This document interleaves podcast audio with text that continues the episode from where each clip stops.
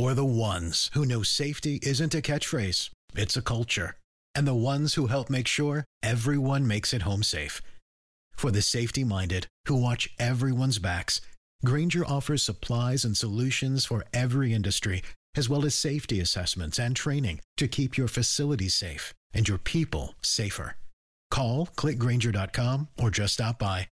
Grainger, for the ones who get it done. Coming up on five minute News. Trump and Biden lash out in fiery debate. Disney to lay off twenty-eight thousand at its theme parks. And worldwide death toll from coronavirus eclipses one million. It's Wednesday, September thirtieth. I'm Anthony Davis. Marred by angry interruptions and bitter accusations, the first debate between President Donald Trump and Joe Biden erupted in contentious exchanges last night over the coronavirus pandemic, job losses, and how the Supreme Court will shape the future of the nation's healthcare. Fitting for an ugly campaign, the two men frequently talked over each other, with Trump interrupting, nearly shouting so often that Biden eventually snapped at him, "Will you shut up, man?" The fact is that everything he said so far is simply a lie, Biden said. "I'm not here to call out his lies. Everybody knows he's a liar." Trump and Biden arrived in Cleveland hoping the debate would energize their bases of support, even as they competed for the slim slice of undecided voters who could decide the election.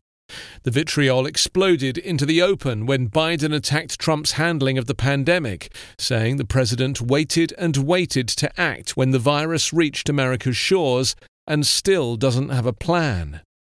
The pandemic's effects were in plain sight, with the candidates' lecterns spaced far apart, all of the guests in the small crowd tested, and the traditional opening handshake scrapped. With just thirty-five days until the election and early voting already underway in some states, Biden stepped onto a stage holding leads in the polls, significant in national surveys, close in some battleground states, and looking to expand his support among suburban voters, women and seniors. Biden's performances during the primary debates were uneven, and some Democrats have been nervous as to how he would fare in an unscripted setting. True to form, Trump bullied and lied his way through the ninety minute debate, showing his true colors as an aggressor and manipulator of the truth. The debate ended with Trump practically encouraging his supporters to intimidate voters at polling places and refusing to accept the outcome of the election if it doesn't go his way.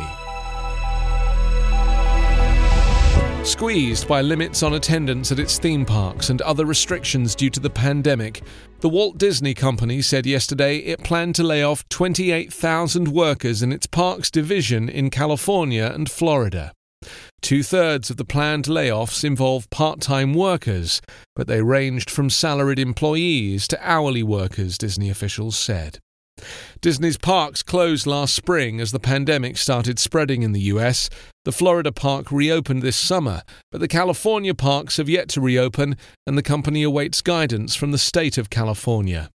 Disney officials said the company would provide severance packages for the employees where appropriate and also offer other services to help workers with job placement. Officials with the union that represents the actors who play Disney characters at the theme parks said they were having conversations with Disney officials about how they would be impacted, according to Actors' Equity Association. With its parks closed due to the pandemic in April, Disney furloughed up to forty-three thousand workers while still paying for their health insurance at its Florida resort. It brought many of them back after it reopened in July. Furloughed workers in California also received health benefits. In a statement, U S Representative Val Demings, a Democrat from Orlando, said the layoffs showed the need for more coronavirus-related relief from Congress. The worldwide death toll from the coronavirus has eclipsed one million, nine months into a crisis that has devastated the global economy, tested world leaders' resolve, pitted science against politics, and forced multitudes to change the way they live, learn, and work. It's not just a number, it's human beings, it's people we love, said Doctor Howard Markel, a professor of medical history at the University of Michigan, who has advised government officials on containing pandemics and lost his eighty-four-year-old mother to covid nineteen in February. The bleak milestone recorded on Monday in the U S by Johns Hopkins University is greater than the population of Jerusalem or Austin, Texas. Even then, the figure is almost certainly a vast undercount because of inadequate or inconsistent testing and reporting and suspected concealment by some countries. As the number continues to mount, nearly five thousand deaths are reported each day on average. Parts of Europe are getting hit by new outbreaks, and experts fear a second wave in the U S, which accounts for about two hundred five thousand deaths, or one out of five worldwide. That is far more than any other country, despite America's wealth and medical resources. Up to now, the disease has left only a faint footprint on Africa, well shy of early modelling that predicted thousands more deaths. But cases have recently surged in countries like Britain, Spain, Russia, and Israel. In the United States, the return of students to college campuses sparked new outbreaks. With approval and distribution of a vaccine still probably months away and winter approaching in the Northern Hemisphere, the death toll will continue to climb. You can subscribe to five minute News on YouTube with your preferred podcast app. Ask your smart speaker or enable five minute News as your Amazon Alexa flash briefing skill. Please subscribe, rate, and review us at five minute dot news. five minute News is an independent production covering politics, inequality, health, and climate, delivering unbiased, verified, and truthful world news daily. I'm Ken Harbaugh, host of Burn the Boats from Evergreen Podcasts. I interview political leaders and influencers, folks like award-winning journalist Soledad O'Brien and conservative columnist Bill Kristol, about the choices they confront when failure is not an option.